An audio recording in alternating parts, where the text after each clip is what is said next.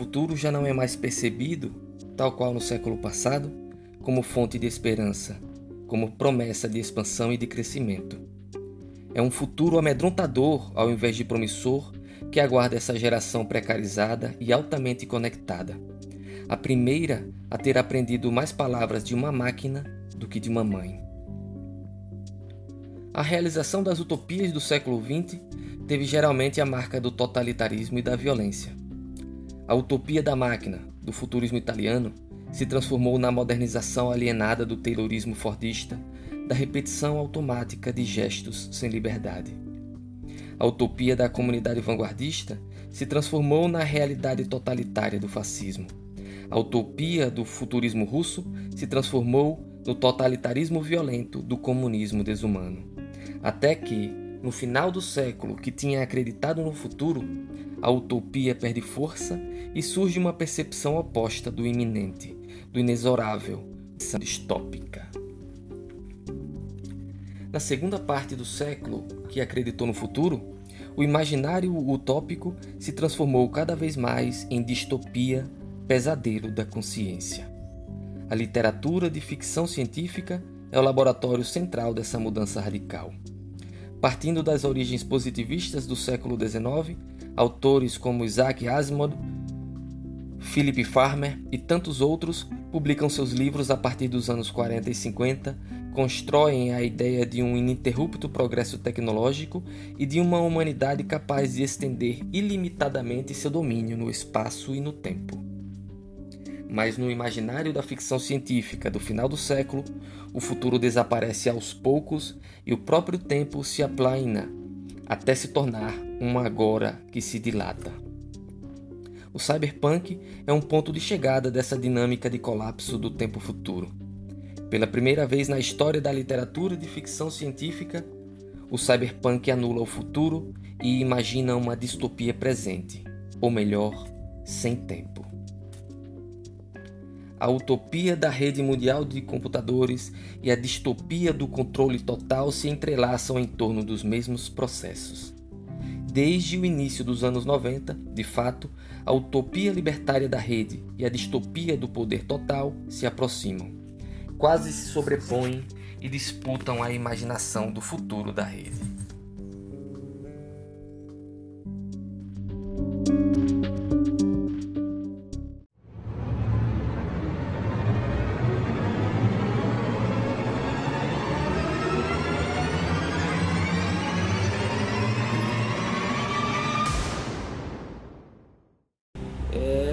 Somente no século XX é que essa expressão vai adquirir um, um, um significado aplicado, ora, às ideologias, aos sistemas de ideias, ora, a determinados gêneros literários, artísticos. É... Agora bem, a distopia seria uma anti-utopia ou uma não-utopia. A utopia, vocês sabem, né, já tem a história. Ela aparece é, de forma marcante lá na obra de Thomas Morris, que tem o próprio nome Utopia. E a princípio a expressão designava um não lugar. Né? O conteúdo da obra refere-se a uma sociedade muito bem organizada, bastante ordenada e supostamente superior às sociedades históricas então conhecidas. A utopia, a princípio, então, ela adquire, ela, ela, ela vem como uma expressão que tem um teor geográfico mais imaginário.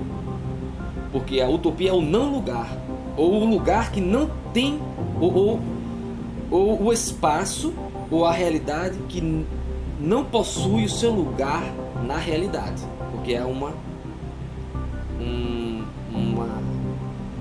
significação imaginária. Pronto. Porém, essa expressão, posteriormente, na modernidade, ela adquirirá cada vez mais um caráter histórico e temporal, e não mais simplesmente geográfico. Então, utopia passou a ser associado, associada a, a visões sociais de sociedades superiores, consideradas superiores ou mais perfeitas que as sociedades então conhecidas e vividas empiricamente pelas pessoas, pelos atores sociais. Né? Um, um comunismo, um socialismo, um anarquismo inteiramente realizado passou a ser designado de passaram a ser designadas de utopias revolucionárias por determinadas é, intelectualidades. Né? O que acontece é que da passagem do termo utopia como título do livro de Thomas Malthus para o emprego que essa expressão adquirirá historicamente na modernidade, nós temos a passagem de uma expressão que era eminentemente geográfica, embora imaginária, para uma expressão que se refere a uma temporalidade histórica. E isso tem a ver com a crença no progresso que se difundirá na modernidade, sobretudo ali no século XVIII e XIX, junto com o advento do iluminismo. Né? Naquele período, vários pensadores eh, começaram a trabalhar com a noção de que uma vez que o homem moderno começasse a empregar a sua inteligência, a sua razão, desenvolvendo a ciência, poderia também criar novas tecnologias e esses elementos é, concorreriam para o necessário progresso geral da humanidade ou das sociedades. No sentido de a passagem de uma sociedade é, marcada pela profunda ignorância, pelas pelas superstições para uma sociedade esclarecida, científica, de conhecimento, mas também a passagem de uma sociedade é, da escassez para uma sociedade da abundância, dado que a tecnologia e o conhecimento racional poderiam contribuir para, a, se não solucionar os problemas econômicos, atenuar esses problemas econômicos, posteriormente sociais e mesmo políticos. Então, o progresso é essa crença em uma melhoria gradativa das condições de vida sociais. Então, a utopia ela participa desse processo histórico que passou a, a trabalhar com a noção de progresso. Então, o que seria uma utopia em termos ideológicos políticos? Seria um, um, uma, uma sociedade futura na qual os problemas enfrentados no presente teriam ou seria uma sociedade futura que teria aperfeiçoado as imperfeições, teria preenchido as lacunas das sociedades presentes, empíricas, concretas. Então, as utopias na modernidade, elas foram carregadas de teor histórico também foram nutridas por esperanças e por apostas políticas e sociais. Né? Por que eu estou falando isso? Porque, veja só, durante a modernidade, o que mais se difundiu foi a crença no progresso e as utopias, ou sistemas de ideias políticas que poderiam ser denominados de sistemas utópicos, nesse sentido que nós estamos pensando aqui. Porém, algo aconteceu. E aí é quando começa a nossa reflexão sobre a distopia. Algo teria acontecido ao longo do século XX que, muito da literatura, depois no âmbito do cinema e posteriormente no âmbito da reflexão sociológica, filosófica, antropológica, aspectos não utópicos começaram a forjar visões de mundo imaginários que nós podemos denominar de distópicos. O que teria acontecido para que no curso do século XX tivesse se tivessem emergido gêneros literários, cinematográficos, culturais, sistemas ideológicos e imaginários de tipo distópicos e não outrora. Então há algo que se desencadeou nesse período histórico, vamos dizer assim, no, no século mais recente, que não explicaria exatamente, mas que poderia, como vou dizer, poderia atribuir um sentido ou um significado para essa emergência do imaginário distópico, vamos dizer assim. Bem, o que a gente pode dizer é que no século XX foi marcado por muitas guerras, né? Eric Hobsbawm, um dos, um dos maiores historiadores do Ocidente, ele falava que o século XX teria sido a era dos extremos, marcado por muitas guerras, né? Tivemos as guerras mundiais. Na verdade, desde o desencadeamento da Primeira Guerra Mundial, nunca mais cessaram conflitos bélicos no Ocidente e no Oriente.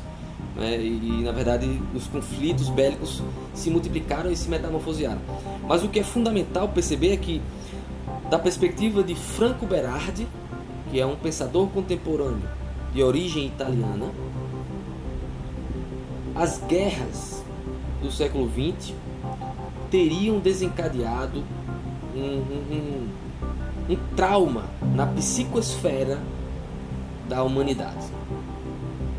Dada a gravidade dos conflitos bélicos, dados os efeitos multifários da Primeira e Segunda Guerra Mundial, a detonação da bomba atômica, é, isso teria causado um impacto muito grande na, no que ele chama de psicosfera social. Nós poderíamos entender também a psicosfera na palavra, nas palavras de Berardi de um imaginário ocidental. Na época da Segunda Guerra Mundial, depois da detonação das bombas atômicas, né, principalmente a Europa se viu é, atormentada, vamos dizer assim, pelo fantasma da autoextinção da humanidade não por catástrofes ecológicas, mas por efeito do imenso potencial destrutivo criado pelo próprio homem. As bombas atômicas, né?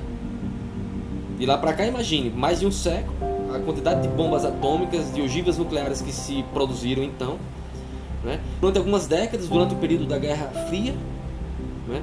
eh, se difundiu né, todo esse receio acerca do potencial destrutivo alcançado pelo desenvolvimento tecnológico no Ocidente, que depois vai se espalhar por outros países. Isso teria, de alguma forma, introjetado no imaginário social ou, no, ou na psicosfera social é, esses, vamos dizer assim, esses heterodiscursos ou contradiscursos utópicos. É como se o século XX, tendo se iniciado com uma grande expectativa, uma grande esperança em torno do desenvolvimento tecnológico, em torno da expansão do capitalismo, tivesse tropeçado nas guerras e aquele otimismo inicial tivesse, se, tivesse sido substituído a Constituição não ficou boa, mas tivesse que lidar agora com um, um, um, um, um pessimismo, vamos dizer assim, um certo ceticismo com relação aos mesmos elementos que outrora eram vinculados ao otimismo. Vou explicar de uma forma melhor. Franco Berardi menciona no seu livro Depois do Futuro, que é esse aqui, ó, depois eu vou indicar. Franco Berardi fala nesse livro Depois do Futuro que o século XX se iniciou no âmbito da cultura com a emergência do futurismo, da primeira vanguarda artística e histórica do século XX. Os futuristas italianos lançaram seu manifesto em 1909, divulgaram para o mundo letrado o seu louvor aos motores, a sua esperança cega e a sua aposta total na tecnologia como ser humano. Eles louvaram a força da tecnologia, eles desprezaram o feminino, eles afirmaram de forma contundente os valores masculinos que transpostos né, para a sociedade seriam representados pela tecnologia, pelo capitalismo, pela indústria, pelos motores. Havia, portanto, um, um otimismo imenso com relação ao desenvolvimento tecnológico, com relação ao capitalismo, com relação às promessas da modernidade. Porém, sem que ninguém planejasse, as esperanças dos futuristas, também com relação a capacidade da guerra em produzir a sociedade futura que eles tanto queriam traiu as esperanças que eles tinham a princípio. Porque logo em seguida, cinco anos depois, foi desencadeada a Primeira Guerra Mundial. Logo em seguida veio a Segunda Guerra Mundial. A tecnologia se desenvolveu de forma avassaladora nesse, nesse período. Porém, as sociedades que resultaram desses conflitos não, não eram exatamente como os futuristas esperavam. O potencial destruidor das tecnologias aplicadas às guerras fez com que vários pensadores, artistas, literatos, escritores, intelectuais começassem a repensar a tecnologia não como uma esperança para a redenção humana, mas como um flagelo interior à própria história do século XX e um dos grandes problemas a serem enfrentados pelas humanidades doravante. Aí ele vai elaborar reflexões nesse sentido, de modo a nos trazer elementos históricos, sociais, que seriam índices dessa transformação na psicosfera ou no imaginário desencadeado pelos acontecimentos históricos, que teria reconvertido o imaginário, que era até então predominantemente utópico, em o seu contrário, um imaginário pessimista, cético, às vezes apocalíptico, e aí nesse sentido é que vai é, se, se desenvolver o, o imaginário distópico ou gêneros da distopia, das distopias. Aí o Franco Berardi diz assim: o século XX, que começou com o futurismo e seu otimismo quanto às máquinas e às tecnologias, terminou desiludido com o futuro, porque o futuro que chegou era pior do que outrora os homens haviam imaginado. Então, o século XX ele encerra, ele é, ele é encerrado com o que Fukuyama denominará o fim da história, como a derrocada das ideologias, das utopias, porque o final do século XX eh, foi marcado pela derrocada do Muro de Berlim, a queda do regime soviético e a hegemonia do modelo liberal capitalista ocidental. Então é como se o esse acontecimento histórico, social e político fosse um marco para é, o imaginário utópico revolucionário moderno. Mas claro, não se trata de até então só ter utopia e a partir desse momento é que se desenvolvem os gêneros distópicos. Não é isso. Na verdade, como aparece até no trabalho de vocês, uh, o imaginário distópico ele já vem emergindo no curso do século XX, mas como algo menor, algo não hegemônico. Porque se nós pegarmos aí as obras mais difundidas, como por exemplo Admirável Mundo Novo, é da década de 30. É, o de Orwell, 1984, é da década de 40, 50. Então já naquela época, quando ainda se tinha, né? Uh, os ideais, quando se ainda tinha o bastião da ex-União Soviética como representante de um imaginário utópico, fazendo frente a, a, ao bastião ocidental dos Estados Unidos, é, como que garantindo a validade e a pertinência do imaginário utópico, já existiam pessoas pensando de maneira cética esses tipos de sociedade, a leste e a oeste. Por exemplo, Admirável Mundo Novo, curiosamente, vem antes de 1984. E o Admirável Mundo Novo é uma distopia que reflete criticamente as sociedades ocidentais de tipo norte-americano, liberal, capitalista.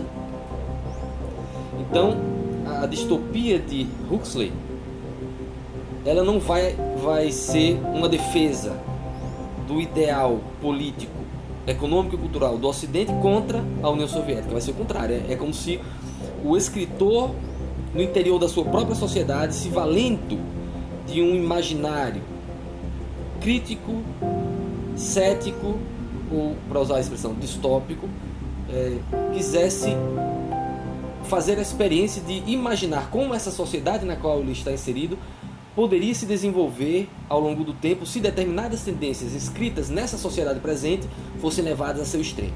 Se o desenvolvimento tecnológico fosse né, é, levado a seus extremos de acordo com a lógica capitalista, de acordo com a, no, a lógica ocidental liberal, por exemplo. E posteriormente, lá, Orwell é que vai fazer uma crítica é, do regime soviético. Então, isso para dizer que ao longo do século XX também foi se desenvolvendo ali, de maneira embrionária, né, esses gêneros, esses imaginários distópicos. E aí eu encontrei uma expressão que Sefra usa, que é o heterodiscurso. Em um dado momento, na página 62, ela usa essa expressão, em mais lugares também, mas eu identifiquei lá.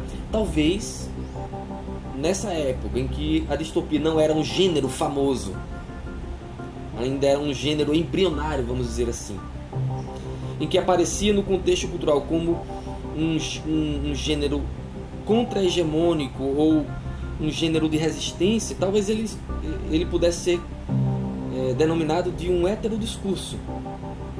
O discurso de Huxley, o discurso de Orwell, entre outros, de Fritz Lang no cinema, talvez fossem esses heterodiscursos que no interior das sociedades que apostavam no desenvolvimento tecnológico, no capitalismo, nisso naquilo como para o benefício da humanidade, na verdade, tinham outros autores pensando na contramão, fazendo esse trabalho da crítica no interior da própria sociedade, para mostrar o lado obscuro da civilização ou a fim de investigar os efeitos negados do desenvolvimento social e tecnológico que não estavam sendo devidamente refletidos à luz da indústria cultural, à luz dos ideólogos que simplesmente faziam discursos para reproduzir as estruturas então existentes. Vamos dizer assim. Então, teríamos esses elementos que vocês vão encontrar de forma bem organizada nesse livro de Franco Berardi que eu mencionei, Depois do Futuro. Né? Eu mesclei algumas reflexões minhas com alguns argumentos dele aqui. Então, é, eu diria que a, a distopia seria é, um dos efeitos do, da emergência de um imaginário que de modo mais geral e genérico poderia ser caracterizado como um imaginário cético, por vezes pessimista, mas quase sempre crítico acerca sociedade, da existência, disso que nós conhecemos como vida.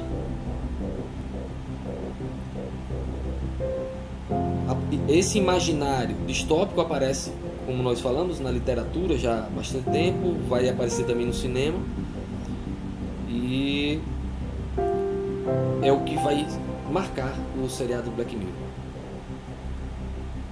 Por fim, vou mencionar apenas como o imaginário, o tópico, ele começa, ele começa, ele está rivalizando com esse novo imaginário cético, pessimista, distópico no final do século XX, com relação à internet. É o que Franco Berardi vai mencionar também em uma passagem do livro. Ele diz: na década de 80 e na década de 90, quando a internet, ou melhor, o, a rede mundial de computadores começa a ganhar corpo para advir para a sociedade civil, existiam dois tipos de discursos acerca dessa nova rede mundial do computador.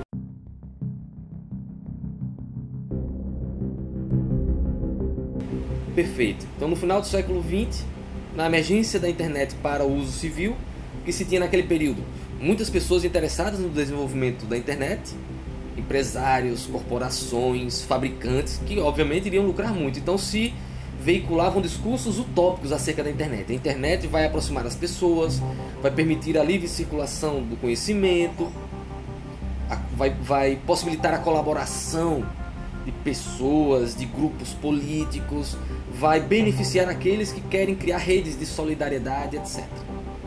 Porém, ainda de forma é, minoritária, também existiam aqueles críticos que estavam exercitando seu imaginário distópico a fim de é, pensar criticamente o que, quais seriam os, os desdobramentos da internet de um ponto de vista não laudatório da tecnologia.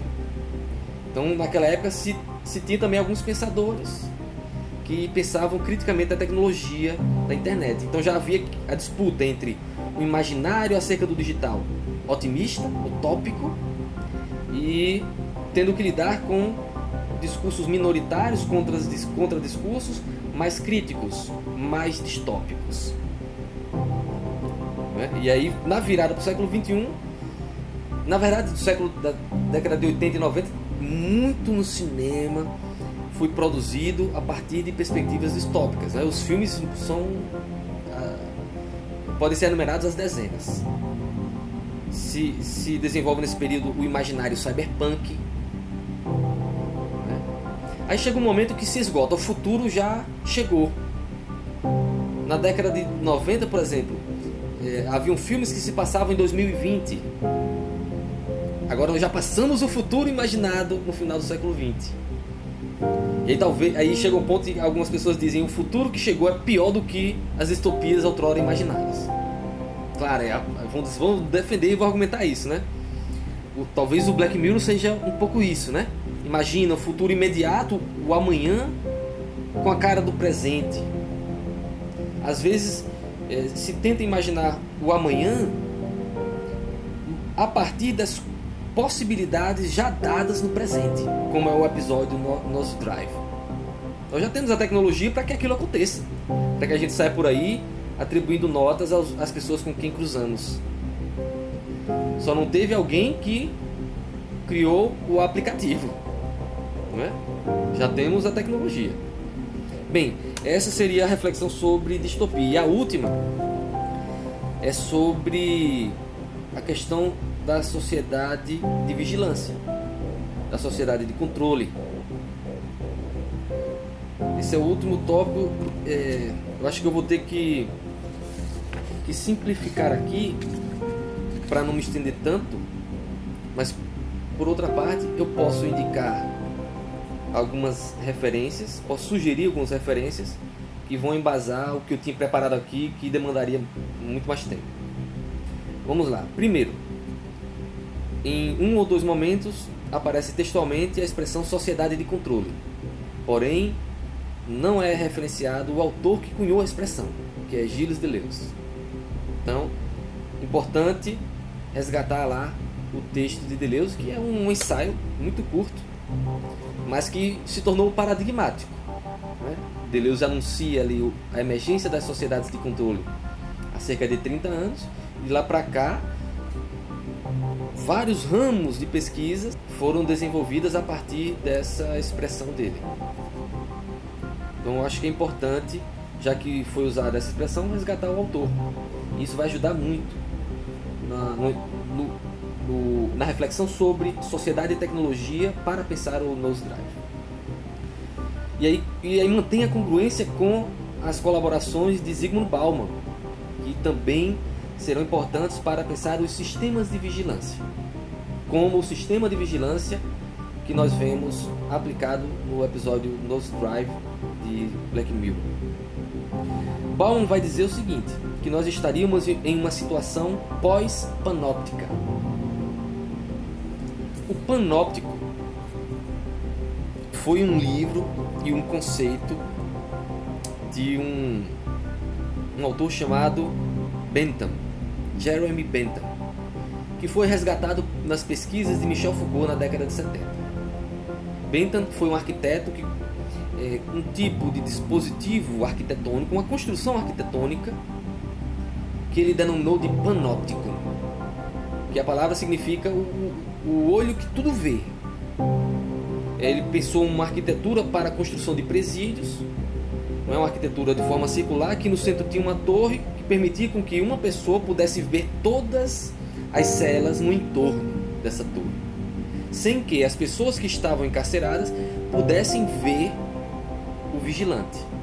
Então, essa distribuição dos corpos nesse espaço daria origem a um sistema de vigilância tão sofisticado que ele operaria sozinho, mesmo se não tivesse nenhum vigilante no centro da construção. Porque as pessoas só viam a torre central, mas não viam o vigilante por trás da torre. Então eles nunca sabiam quando eles estavam sendo observados por uma pessoa ou não. Então o próprio encarcerado passava a se auto-vigiar a partir do efeito psicológico dessa construção no seu psiquismo. Isso era, em termos muito rápidos, o panóptico né, elaborado por Bentham. Esse panóptico foi paradigmático para as sociedades ocidentais do século XVIII e XIX, que foram denominadas por Michel Foucault de sociedades disciplinares. Assim denominadas, as sociedades europeias, a princípio, que é, deram origem a várias instituições em que os corpos são minuciosamente vigiados a fim de se obter determinados é, resultados institucionais. Que instituições marcam as sociedades disciplinares? Prisões, hospitais, escolas, quartéis generais, hospícios.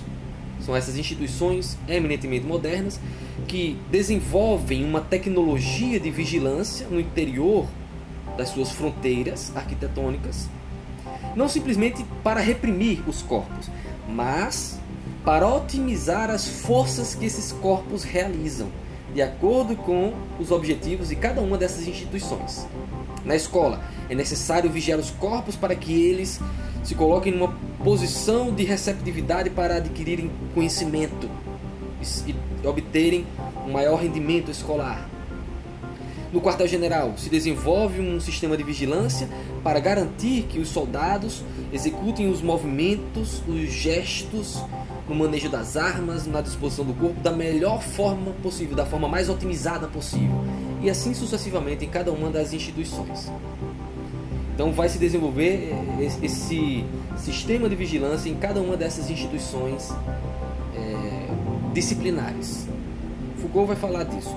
Mas o que acontece é que no século XX essa, essa sociedade ainda existe, claro, mas na época em que Foucault cunha essa expressão, na década de 70, há cerca, portanto, de quase 50 anos, ele já vai ser o próprio autor que anuncia a crise das sociedades disciplinares, porque ele está percebendo a emergência de outros, outras tendências que começam a minar essas tecnologias disciplinares. Os corpos dos jovens estudantes, dos hippies, dos punks começam a se rebelar contra as disciplinas aplicadas nas instituições. Por exemplo, é um sinal disso. De um corpo que não aguenta mais ser disciplinado. É, é, é a emergência de uma indisciplina é, corporal, comportamental. Porém, é nesse período também que vai se desenvolver a, a tecnologia cibernética, que dará, que casará muito bem com a informática, que vai desembocar no final do século XX com a internet para as massas. Aí se dá a emergência da sociedade do controle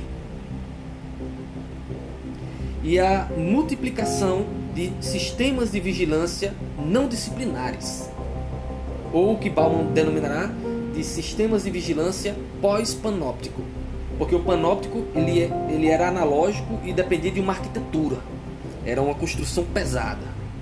Com a eletrônica e com as câmeras de filmagem, e depois com outras tecnologias, se torna possível vigiar os corpos a céu aberto, à distância, com aparatos tecnológicos, com dispositivos tecnológicos.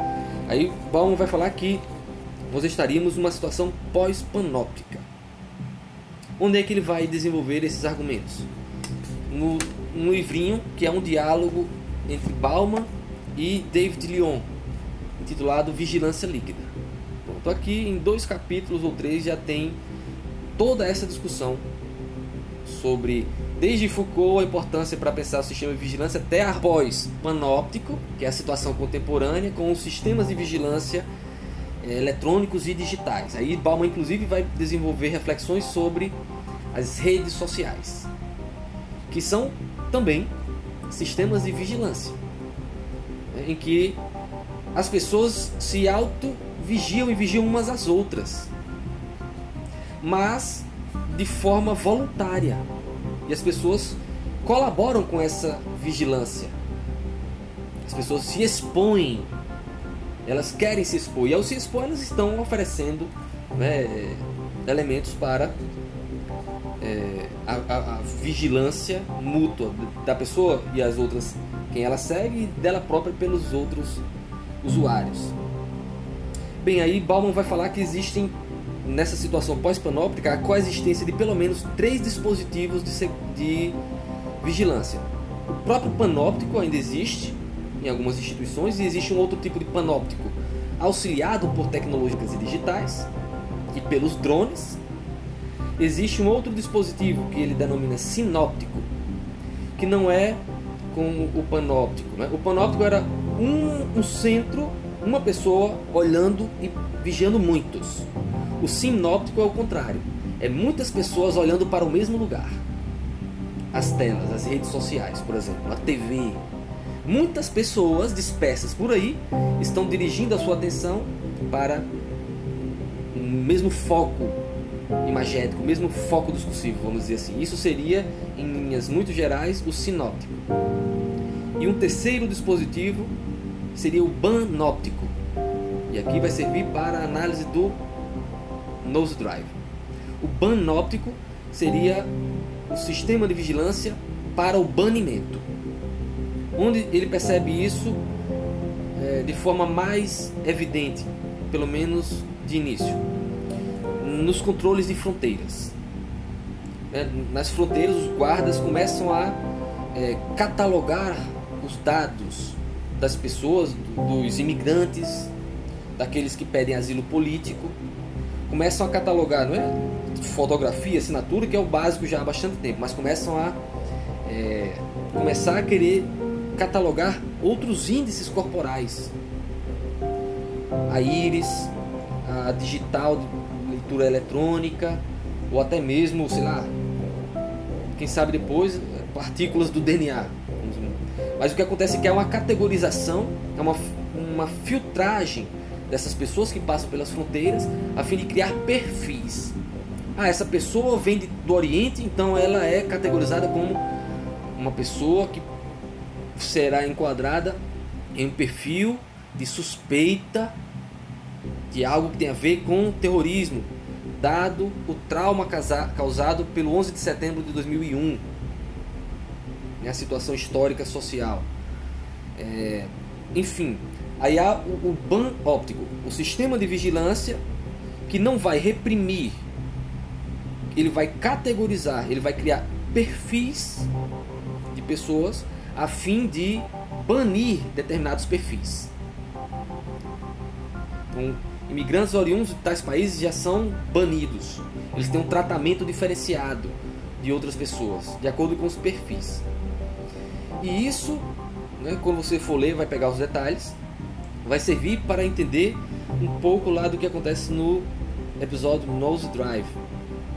Porque há, há, parece que há esse, esse, esse, perfilamento e a pessoa, se não, se não está enquadrada num determinado perfil, não tem acesso a determinado lugar. Não pode interagir com tais pessoas. Então existe uma espécie de banimento que é resultado da catalogação de dados pessoais daquele sujeito, daquele indivíduo. Então talvez esse conceito de panóptico sirva para refletir alguma questão lá do episódio. Certo? Eu acho que é isso. A última questão, ainda sobre essa questão tecnologia, né, que é importante, eu vou fazer uma sugestão e aí fica a critério de vocês ver como vai entrar, se vai entrar. É, o autor Maurício Lazarato, que é também um sociólogo, filósofo italiano do nosso tempo, conterrâneo e contemporâneo de Franco Berardi, eh, curiosamente dois italianos, né, que estou citando aqui, é, Lazarato vai resgatar duas terminologias utilizadas outrora por Deleuze e Guattari, que são sujeição social e servidão maquínica. Que são dois conceitos utilizados por Deleuze e Guattari para pensar é, a produção de subjetividade no final do século XX, ou seja, no contemporâneo. Eles vão dizer o seguinte: é, as subjetividades humanas estão cada vez mais sendo processadas por os mais variados tipos de maquinismos. Outrora, telefones, rádios, TVs, mas agora internet, smartphones, algoritmos. Todos esses dispositivos estão é, convergindo para o estímulo do, da produção discursiva, da produção imagética e, portanto, estão concorrendo para a produção de subjetividades. No trabalho vocês trabalham com a noção de identidade, né? Que é uma outra forma de pesquisar a produção dos sujeitos, das, do, dos indivíduos. E aí Lazarato vai dizer que nós estaríamos em uma situação cada vez mais maquinocêntrica. Nessa situação em que as máquinas, as mais variadas, têm ocupado um lugar central na vida cotidiana das pessoas, teria se difundido uma servidão maquínica nunca antes vista. E aí é preciso entender o que ele está denominando de servidão maquínica. Servidão maquínica é, significa que o, o sujeito, o seu corpo e a sua subjetividade fazem parte de uma máquina maior. É o ser humano que faz parte de uma máquina que ultra, ultrapassa e que utiliza da inteligência humana, da força física do ser humano, da sua imaginação, da sua criatividade, como um componente dessa máquina social. Né? Só que essa servidão maquínica, ela não, não se dá sem que ao mesmo tempo os seres humanos sujeitem socialmente uns aos outros de tal modo a que eles se assujeitem às máquinas. Então não são as máquinas que assujeitam os homens, são os seres humanos que na forma como se relacionam vão ser os agentes para que os seres humanos se tornem peças dessas maquinarias. Então há uma articulação entre essas duas noções: sujeição social e servidão maquínica. Onde é que nós vamos encontrar a discussão dessas terminologias? É no livro de Maurício Lazarato, intitulado Signos, Máquinas e Subjetividades. Esse livro aqui signos, máquinas e subjetividades.